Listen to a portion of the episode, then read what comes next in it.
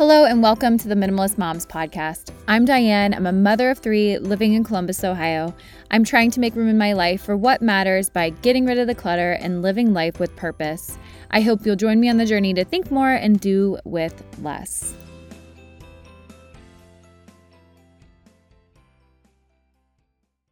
Linda, thank you so much for joining me again on the Minimalist Moms Podcast. Thank you so much for having me, Diane. I'm excited to be back. I am really happy to have you back. And it's funny, I think about you. this is probably weird, but I bet a lot of people think about you. But the no such thing as bad weather, I think about that all the time. And I'm like, oh, thanks, Linda. Thanks for writing that book. I think about it on the regular whenever it's too hot or it's raining or it's too cold, all the things. I am like, thank you for writing that book. It changed. Yeah, it's that inside that inner voice that I talk about in the book too that I'm hoping that my kids will have as they get older too. Mm-hmm. Um, you know, when you grow up hearing that um, all the time, then I think you internalize it, and um, so it's great to hear that some of the readers of the book are doing it too, because I think we've, as a society, kind of um, gone away from from that notion that you really you can be outside in, in most types of weather I, sh- mm-hmm. I should say there are obviously exceptions and, and, we've gotten we've gotten so comfortable with our climate controlled uh, environment and our, our climate controlled existence that we kind of forget that kids grow up people live in in all kinds of climates and, and weather and, and are outside and, and i think uh, we could definitely benefit from from doing a little more of that so Absolutely. Yeah. yeah. Well, and I was going to have you reintroduce yourselves for the listeners that hadn't heard that first conversation. We are talking about your book, but yeah, why don't you just go ahead, briefly introduce yourself? Um, I'll make sure to connect our original episode in the show notes. And then I always ask if people consider themselves minimalist. So maybe just share a little bit more about that as well before we get into our conversation. Yeah.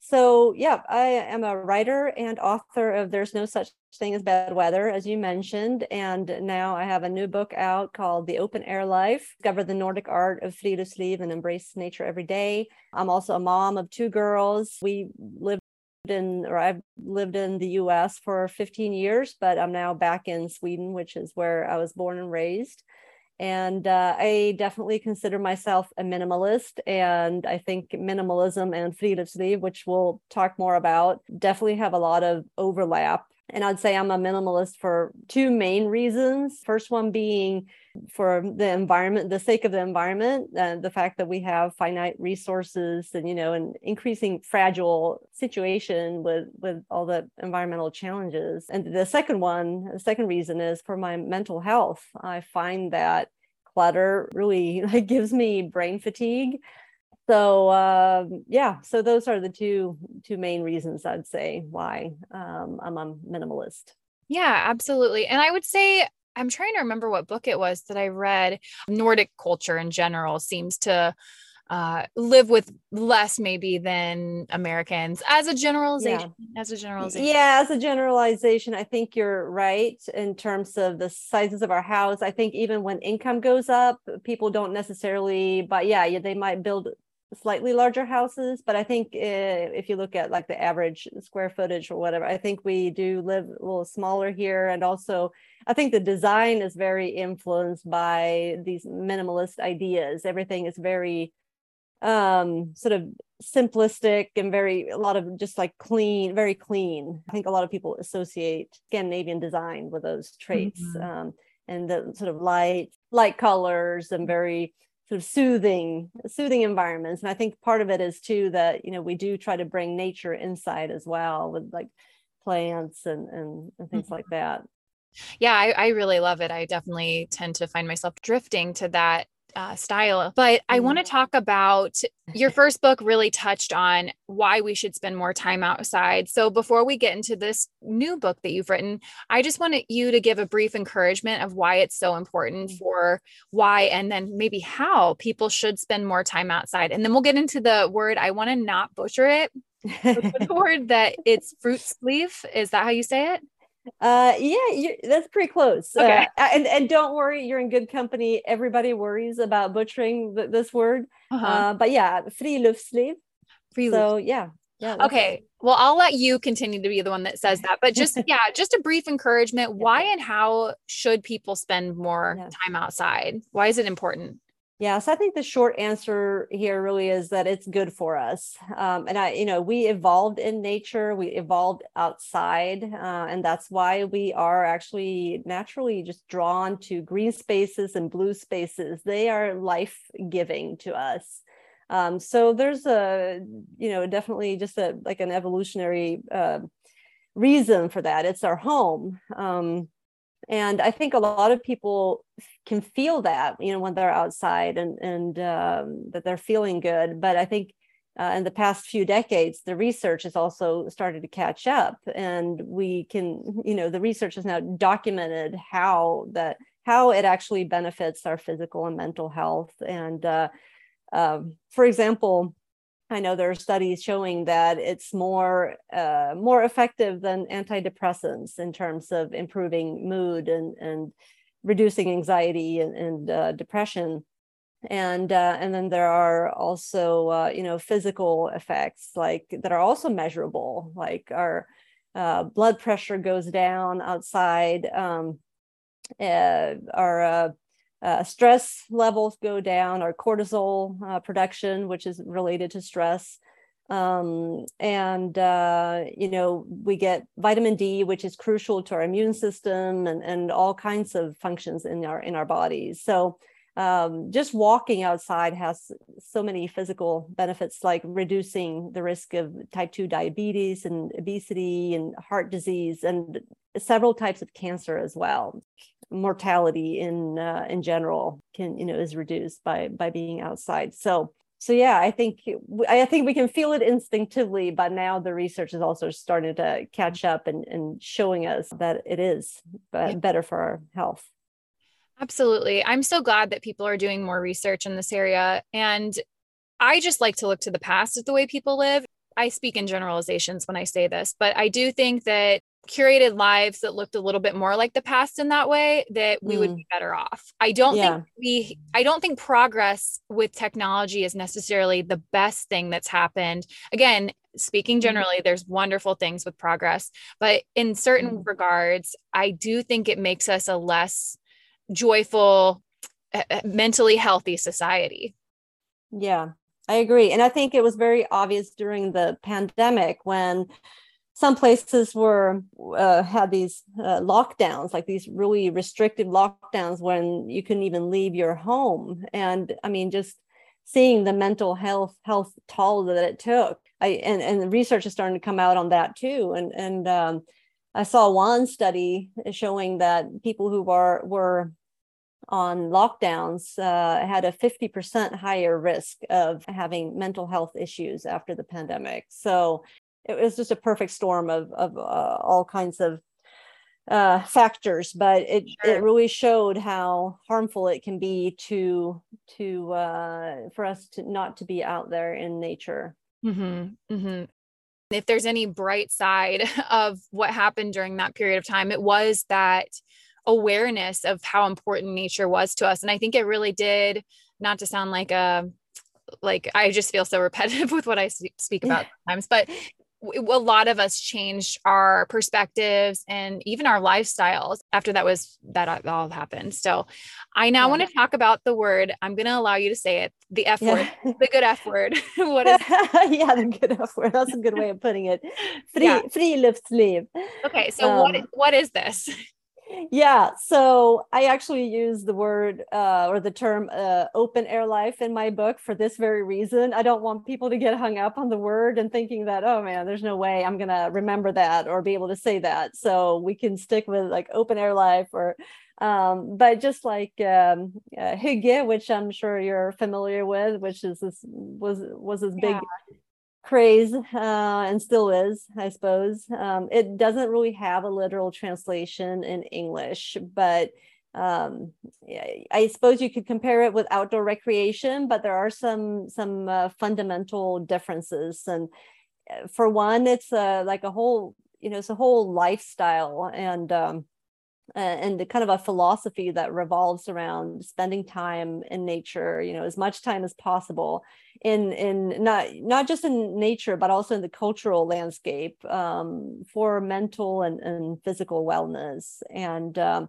as opposed to outdoor recreation then which could in, that could include you know outdoor sports or um, you know like motorized activities like boat riding or um, uh, ATVs and things like that. Uh, Friluftsliv is like non-competitive, um, non-motorized, and it's very much uh, founded on the idea that you you utilize like your nearby nature areas. It's all about finding nature in everyday life. So whatever nature that you have that you can find like near near near your home, um, and it's typically pretty inexpensive as well you don't need a bunch of gear. Like obviously as with anything like if you really get into camping or something like that um, you can end up spending a lot of money but compared with a lot of other um, activities it is pretty inexpensive. Um, and it also comes with a strong environmental awareness. Um, that's uh, an integral part of it as well. So it can be you know anything from like walking around your neighborhood to like hiking um, hiking and camping uh, in the mountains or wherever, mm-hmm. uh, foraging for wild edibles, like swimming, uh, ice skating, uh, cross country skiing, kayaking, um, all kinds of activities that um, that are outside. Um, but really, the important thing is to connect with nature. So it's not what you do um, that is the most important; it's the fact that you sort of have this deeper connection with nature and yeah, yeah. you can do it both in the city and in, in a rural area yeah that was going to be my next question for you because a lot of the area that you're talking about for nordics you have a lot of land with a smaller population and we live a little bit more we have more of a condensed lifestyle here and yeah i look at just the, the plots of lands that our home that our homes are on and it's it is hard mm-hmm. to feel maybe as open or that we have the access to open air and and um, I don't know, just nature in general. I, I would say that that's probably harder for some people. So, what's your encouragement there? And you gave us some tips on how to use this in our daily lives. But yeah, what are your tips to people that maybe feel like they they live in the big city? It's not going to happen. Right, right. So, I think a big part of Friluftsliv is to uh, rethink the way we we look at nature um, because obviously so so the the image that usually comes to mind is uh, wilderness right? Which in the US is that I mean we you got we got tons of that but most of that is out west and it's not exactly accessible to people on a daily basis right? Um, a lot of people do live in cities and um, this is where city planning and comes into play where um, uh, your green spaces become really important. And a lot of a lot of cities do have parks and and and places where you can go. Um, so it doesn't have to be like super wild nature. Even in the cities you can see nature. Uh, it's everywhere around us, even in like the rain that falls on our cheeks when we're out experiencing rainy weather. Uh, it's in the wind that you know um, ruffle, ruffles the uh, leaves in the trees, and it's it's about owning, like honing our ability to see nature everywhere around us and, and feeling like we're a part of it. So so definitely like utilizing uh, green spaces in the city as well um, and uh, and i get that not everybody has that sort of perfect um, perfect place or might not feel like they do but my advice is always to to start where you are and um, use what you have and do what you can which is it's actually uh, arthur ashe uh, an arthur ashe quote and he was talking about tennis but I um, I think it can be applied to friluftsliv as well. So thinking, sorry yeah. to cut you off, but I'm thinking even in New York City, I love mm-hmm. when we're dining outside, which I know yes. that really did during the pandemic that people had to go outside to eat there. But right. something as simple as that, I when I work from coffee houses, I mean, I was out there on Friday and I want to say mm-hmm. it was in the low 50s, high 40s and I just I was buttoned up. I had my hot coffee and it just felt so good. Yes. To be outside, yeah. to breathe in that fresh air first thing in the right. morning. And yeah, it, it, it there is a difference. There is a yeah. notable difference. Yes. And, and even something as simple as that.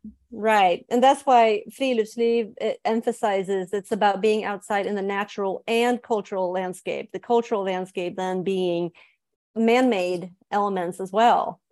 Um, so, and this is like I mentioned with the city planning, I think as more and more people start to appreciate this outdoor lifestyle, I think cities are really going to have incentives to uh, to create the kind of environment that people want to be in, like a city, you know, cities with bike lanes and uh, urban trails and um, uh, green rooftops and, and things like that that really bring nature into the cities. So, but you know, the first step is just getting out there, and then you can, can take it from there It's funny. I was um I am a photographer, so I had a shoot last night in the neighborhood that I went to. It's a newer neighborhood they're building in there right now, and the the phrase of the neighborhood was "live with nature." So yeah. I mean, I think that people are I don't want to say it's trendy. I just think people mm-hmm. are starting to recognize that this is what yeah. people want, even if they're living closer to the city, that they want to be near nature. There's something about yeah. it. At the end of a long work day, like you yeah. want to have that access to nature. Right. Access, access, access to nature. It's so important. And then, but then it's also worth mentioning that, you know, the wilder a place is, uh, the more restorative it will be as well. I mean, it, it is important to get away from the city as well uh, sometimes, but oh, sure. it might not, obviously, it's not something that you can probably do on a daily basis. But if you can do it every once in a while you know that's worth a lot too but uh, i just you mentioned new york city and i've been there a couple times and i love central park and also the last time i was there i uh, visited um, i walked along the high line and i loved it. I, I really loved how um, how it made me feel like i was in a uh, in a different place almost. It was like you know both the elevation like it, i felt like i was literally closer to the stars mm-hmm. and then all the the native plants uh, along the the trail i thought it was really really fan- a fantastic example of what, what can happen when when organizations and volunteers in, in the city really um, put their uh, uh, minds together Mm-hmm. Yeah, that makes me think we have an area close to us, and a lot of the buildings are just empty that no businesses have, have taken over those spaces. And I'm like, we should just knock down all of these things and just plant some grass, replant. Yeah. I mean, in five to 10 years, this could be a totally different space that is usable and it's just not ugly yes. with all these old worn out building. I don't know. It just, I'm like, yeah. if they're going to remain empty, what is the point? This is just an eyesore. Yeah.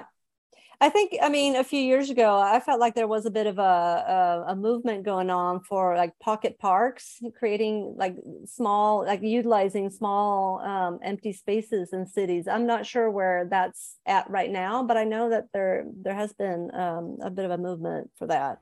That's a good idea to maybe take mm. that to a city council, like a local city yeah. council. That's a great idea. Today's episode is sponsored by mylifeinabook.com. This is probably the most thoughtful gift I've ever come across for parents or grandparents for the winter holidays as families get together to celebrate. It's basically a very powerful way to connect emotionally with them, preserve the most precious memories, and show them that you really care. And best of all, it's an instantaneous gift. I've tried it with my mother and she totally loved it. Every week, mylifeinabook.com lets you choose from a list of thought provoking questions or even write your own that gets sent to your relative by email. Your relative writes their answer, and you can choose to add a meaningful picture. This happens every week, and at the end of one year, all their stories get combined in a beautiful keepsake book that you can store your relatives' memories forever and pass them on to future generations, which is printed and sent to you. You can request as many copies as you want and even get it in audio format as well. With mylifeinabook.com, you can give those you love most a personal gift that tells them they're meaningful to you in all future generations. To save $10 off your first purchase, use discount code MINIMALIST. That's MINIMALIST to get $10 off mylifeinabook.com. Check out the link in the show notes for more. So, throughout your experience living in Sweden and even when you were back here in Indiana, you have learned some skills and you talk about a lot of those in your new book. And so I just wanted mm-hmm. you to, as we kind of wrap up this conversation, leave listeners with some of your top skills that you learned or maybe what would be most beneficial for them going into nature i know that on this list you have uh, you said picking mushrooms or edible mm-hmm. berries and i got into that over the last year and it's that yeah. is so much fun but what is your suggestion yeah. there my suggestion would be to start with the with the skills. Well first of all look at what your interests are. What what are you what do you feel passionate about? Like i started foraging for mushrooms just a few years ago. I, I and before that I, I wasn't really into it at all but all of a sudden you know i just had a passion for that.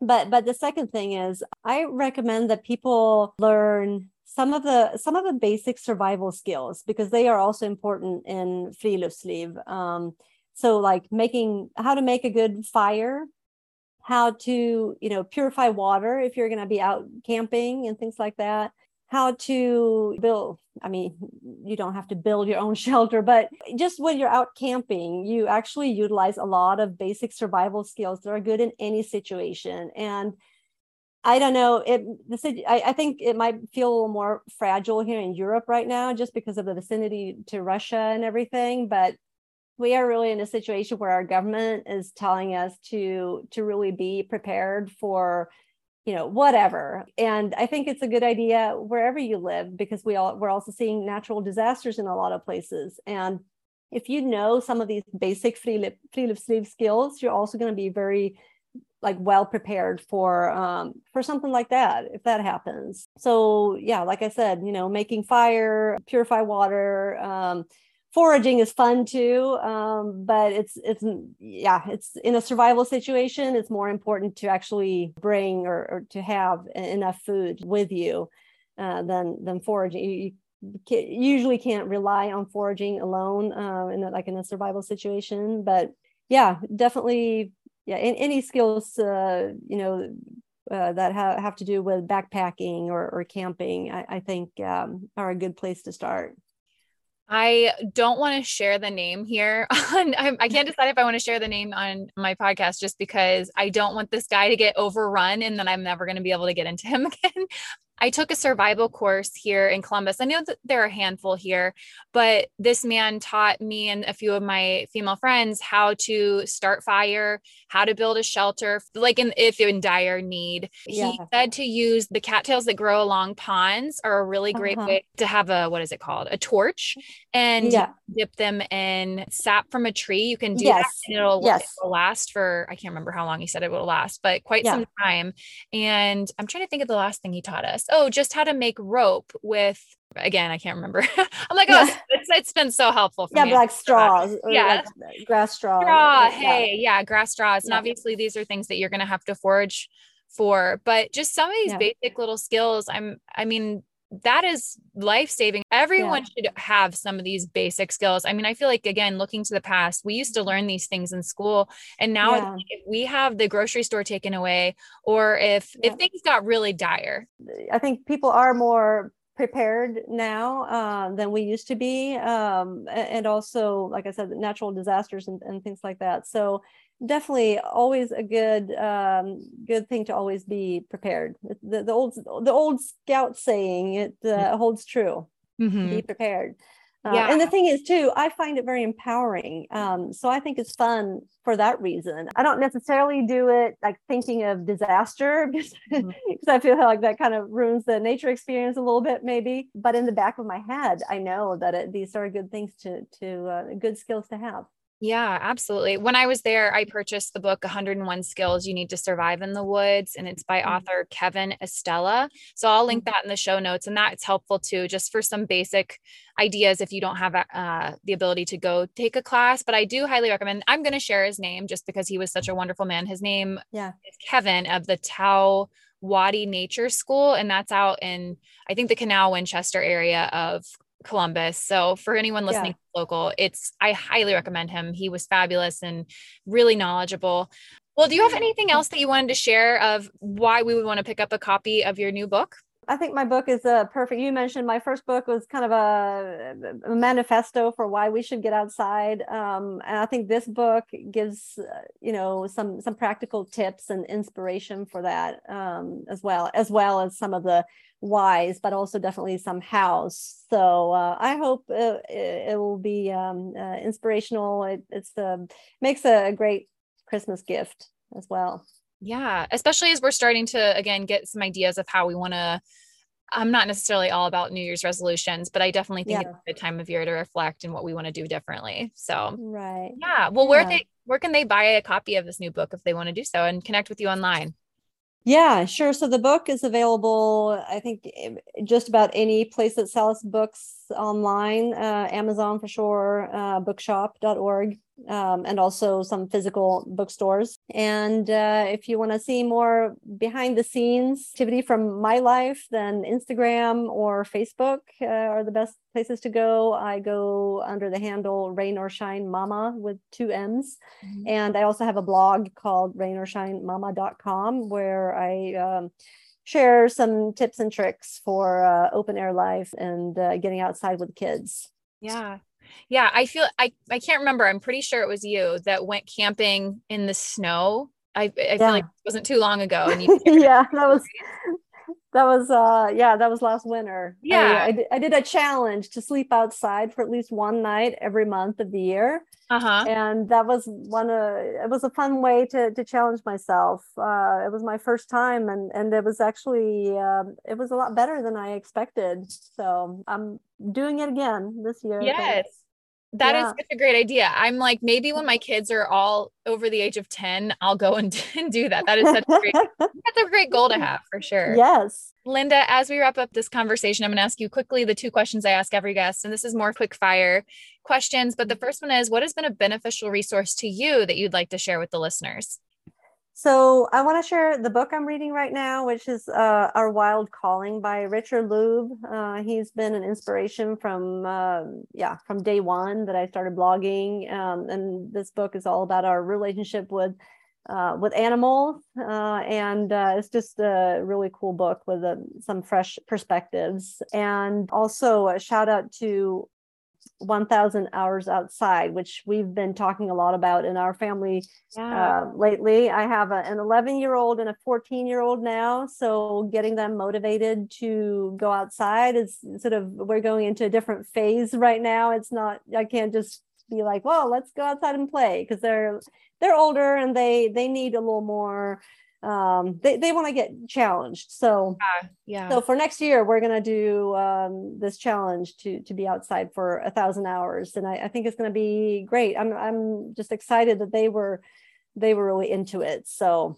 I love Ginny and the movement she started there. That's yeah. so simple, but yeah, her encouragement is really benefited my life as well. So she's yeah. a great resource. All right. My last question is what is something that you can't stop talking about?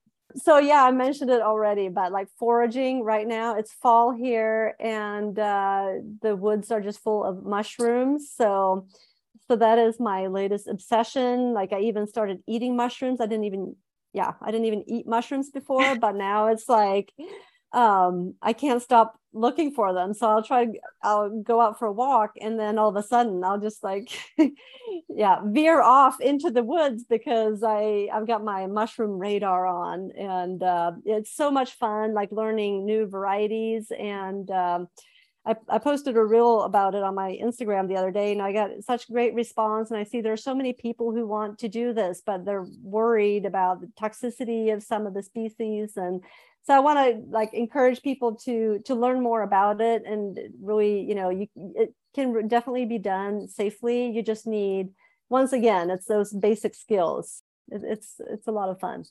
Absolutely. Yeah i was going to say what's your best tip for not picking something that's poisonous yeah so my number one is that is to go with somebody who is experienced. Um, that's my first choice. Uh, it's always best to learn uh, firsthand from from somebody. But if you don't know anybody that forages for mushrooms, then I would go online. Maybe join a forum. There are tons of you know like uh, for online forums for this. Mm-hmm. And I would start with just one or two species that are easy to recognize and don't have uh, that, that, that don't easily get mixed up with yes. uh, toxic species because there are there are several varieties that are very very hard to mix up so yes. chicken um, of the woods do you guys have yeah. that one that grows there you know i'm gonna have to google that because i don't know what that one's called in swedish okay. and i don't know we i don't remember seeing it in or hearing about it in Indiana. It was all about morels there. Okay, gotcha. Yeah, this is mm-hmm. like a stacked orange mushroom that last fall we were with someone that really knew what she was doing and she uh, found it we came home we washed it off and whatnot and then we deep fried it and it tastes like chicken actually it kind of oh, really? me afterwards because i was just thinking about i don't know it was like a weird yeah. texture thing but it was a really cool experience and then it I, is. Yeah. yeah and then i lastly wanted to shout out in columbus there's a lady named her instagram handle is at black forager and uh-huh. she is constantly putting out information of she lives in the city and she is able to forage all throughout her city and it's really really cool. She has great videos and wow. encouragement on there. So that's at black yeah. i highly recommend that as a resource as well. Yeah sounds like a good good place to start yeah. Well, Linda, thank you again for joining me. I really appreciate, like I said, your books that you're writing. It is an inspiration to so many of us, so many of us moms too, mm-hmm. just feeling like we can't get outside. And I just really appreciate that you've taken the time to investigate all of this and research and and write these. So thank you for joining me. Thank you for having me on. What did you think of the episode? If you enjoyed this conversation, I want to encourage you to leave a rating and review if you haven't done so yet. Leaving a rating and review is the best way you can help this podcast continue to succeed and grow. Again, thank you to everyone who supports the Minimalist Moms by listening, leaving those rating and reviews, or following along on social media at Minimalist Moms Podcast. As always, I invite you to keep the conversation going at minimalistmomspodcast.com, and there you can find links to the Instagram account, my Facebook page, and where you can find me all around the web. Thank you for joining up on this journey. I wish you a lovely week as you think more and do with less.